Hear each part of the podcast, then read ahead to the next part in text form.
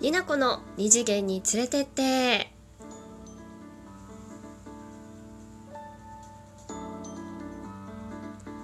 どうも、になこです。朝起きると寒くてお布団から出られなくなる。二度寝三度寝すると幸せ。すっかり秋めいてきましたね。ほんと寒い朝。お腹すくし、お腹すくし、お腹すくし。11月も10日を過ぎましたが、皆様いかがお過ごしでしょうか。風邪ひいてませんか？ちゃんとあったかくして寝てる？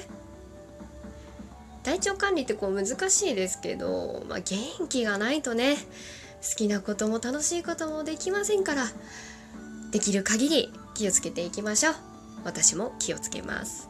これからの時期ちょっとね、私花粉が苦しい時期にはなってくるので、厳しくなってはきますが、皆様も健康で楽しい毎日を一緒に送りたいですね。はい。さて、今回の放送なんですけれども、このコーナーからスタートしていきたいと思います。笑ってごまかすな、になこのモノマネ王への道、拍手。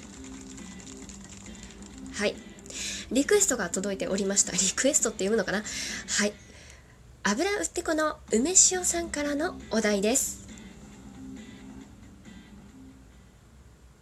ふなしなしちょっと笑っちゃう。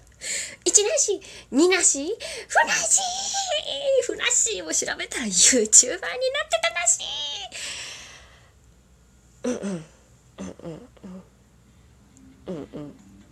はい、ちょっと笑っちゃったんですけど、ちょっとね笑っちゃったんですけど、まあモノマネ王への道なんでね、これからね、これからというわけで、笑ってごまかすな、になこのモノマネ王への道でございました。さて、次のコーナーです。クイズ、どの名作のことを言っているでしょう。はい、このコーナーは私がクイズを出します。アニメの名作、映画、一言で表しますので、どの映画のことか頭で浮かべてくださいね。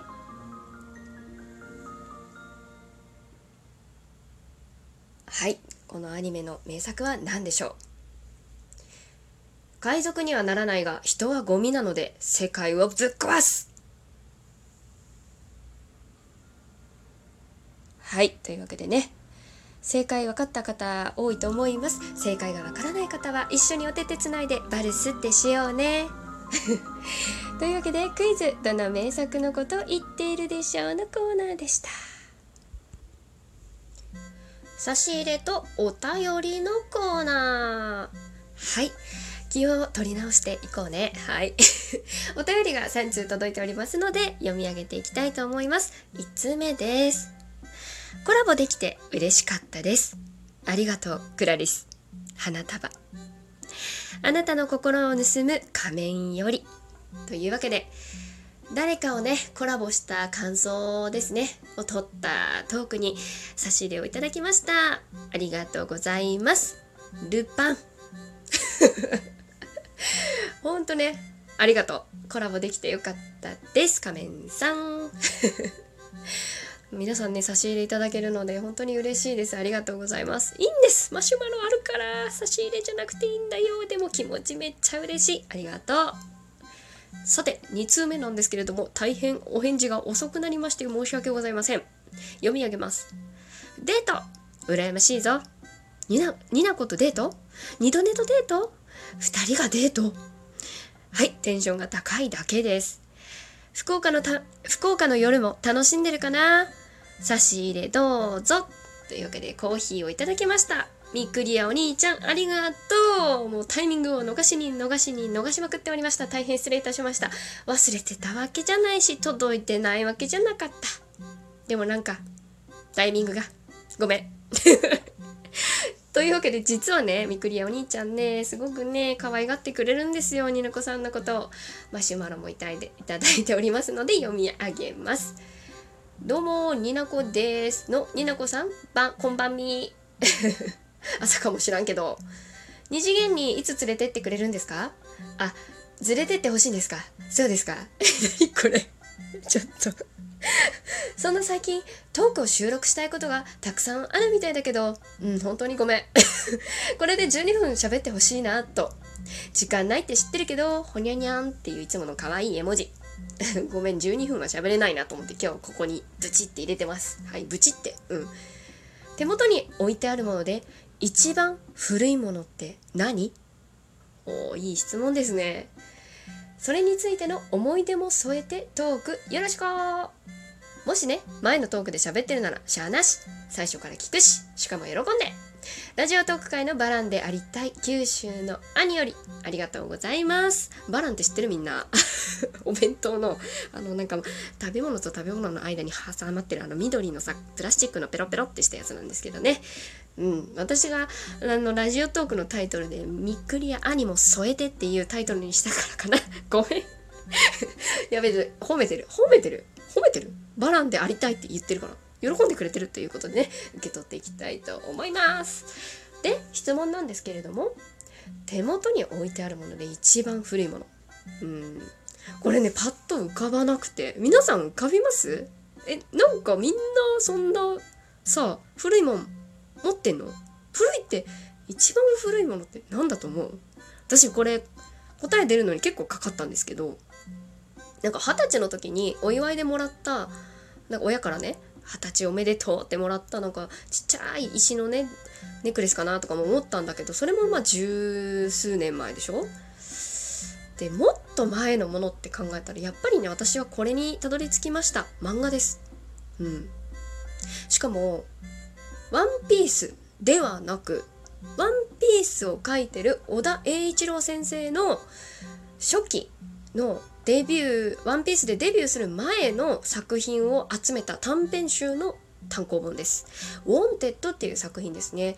1988年に、初版されてるんですが、古本屋ででも買ってなけなしのお小遣いで、小学生だったかな、中学生ぐらいの時に買ったので、そう考えたら2000年ぐらいかな。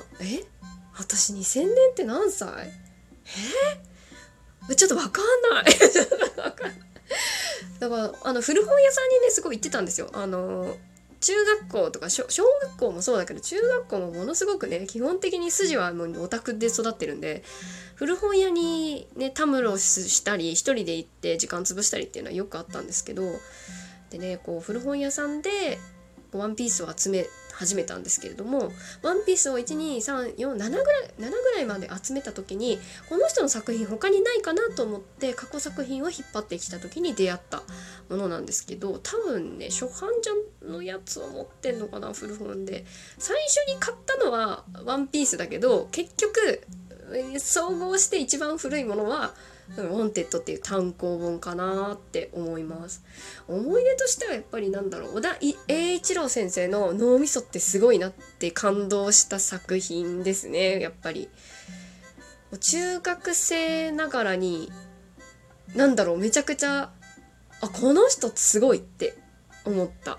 で、私が中学校の時に多分尾田先生って19歳20歳ぐらいだったんじゃないかな、分からんけど、本当に同じ九州出身っていうこともあって、身近に感じたっていうのもありますし、高校出てもう漫画に一本に絞った尾田先生のちょっとした話とか、単行本短編集なので、ワンピースのねプロトタイプのウォンテッドじゃない、間違えた、ロマンスドーンっていう、本当にルフィはいるけど、その今のワンピースの1話ではない、さらに基礎の基礎の作品なんですけど、これを読むだけで尾田先生って本当にルフィというキャラクターをすごくもう出来上がらせていたんだなって気づかされるし、若いのにようこんなことさ、いやもう若さ関係ないのか、もう尾田先生の脳みそがもうすごいんだなって。同じこと言ってないこう気づかされた作品ですね。やっぱなんかちっちゃい時からね、漫画アニメ好きなんですよね。どう考えてもそこにしかたどり着かなかったんですよ。少女漫画も好きだったんですけど、なんだろう、感動したんだよな、この尾田先生のワンピースという作品に。そこからなんか友情、努力、勝利が好きなんですけれどもあとなんかな、なんだろうな、男の子同士がさ、友情、ほんと簡単に言うと友情なんですけど、なんか友情っていう言葉じゃ言い表せないような人間関係というか、そういうのがこう詰まってるのがこう少年漫画かなって思ってて、今ね、少年漫画で言うとすごいなんかワンピースよりこの間漫画で1位、売り上げ1位になった、確か鬼滅の刃じゃなかったかな、なんかね、いろんな作品がある中でワンピースはずっと走り続けてて尊敬するけど、やっぱりそういう尾田先生のお話の作りとかを見て育った作家さんたちがまたね、素敵な作品を生み出してるって考えたら、もうなんかそれだけでちょっと泣けてくる。ちっちゃい時からワンピースジャンプ作品が大好きなになこでございました。というわけで回答になっておりましたでしょうかみくりやお兄さん、ありがとうございました。さて、3通お便りいただきましてありがとうございます。二次元に連れてってでは、いつでもお便り、お差し入れはね、無理しなくていい、マシュマロで募集してますので、いつでもお便りください。というわけでエンディングに入っていきたいと思います。というわけでね、今回もやってまいりました。二次元に連れてってもうおしまいの時間となっております最後までお付き合いいただいた方、誠にありがとうございます。今回はね、ちょっと原点に帰ってと言いますか、ラジオを撮ってみましたが、いかがでしたでしょうか。はい、いつでも感想を待ってます。マシュマロでもツイッターでも待ってますので、よろしくね。になこでした。